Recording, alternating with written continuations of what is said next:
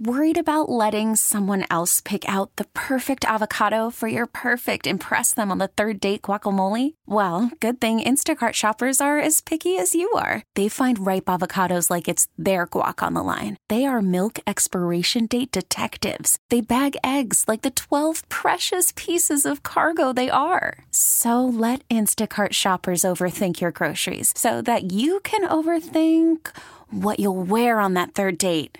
Download the Instacart app to get free delivery on your first three orders while supplies last. Minimum $10 per order, additional term supply. Shop rate 723, it's Monday, and we have another of our 50 people to know here on WCBS. And Sean Adams catches up with one man who makes the morning commute just a little bit friendlier. The Brewster train station just might be the friendliest rail stop around, all because of one man. Good morning. Have a good day now. Morning. Good morning. Good morning, sir. Have a good day now. Every day, like clockwork, 84-year-old George Godfrey arrives for the 4:30 a.m. train. I enjoy being here every morning. But he doesn't get on board. This avuncular gentleman with kind eyes greets folks as they run for the train. Longtime commuter Rick Rogers. It brings a smile first thing in the morning. Brings a smile first thing in the morning, which is what pretty much everybody needs when you're when you're commuting on the 645. George Godfrey then returns in the afternoon and welcomes people home again. You might ask why.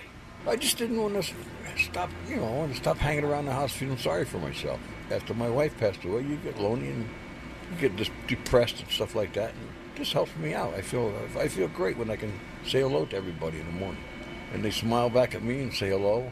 Morning, honey. Hey, you're early today, honey. Danielle Romeo wrapped Godfrey in a warm hug and planted a kiss on his cheek.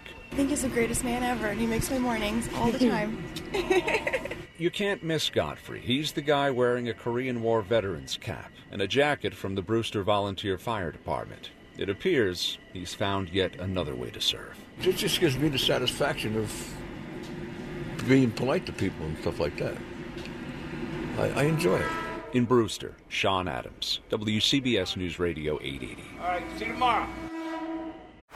Baseball is in full swing. NBA playoffs are heating up, and your NFL team is gearing up for training camp. Listen to the latest on the teams you love here on the Audacy app. The biggest sports radio stations in the country, providing unrivaled local coverage of their teams, all in one place. Exclusive interviews with players, coaches, and team executives, streaming live and always available on demand. Stay in the know with your favorite teams right here on the Audacy app.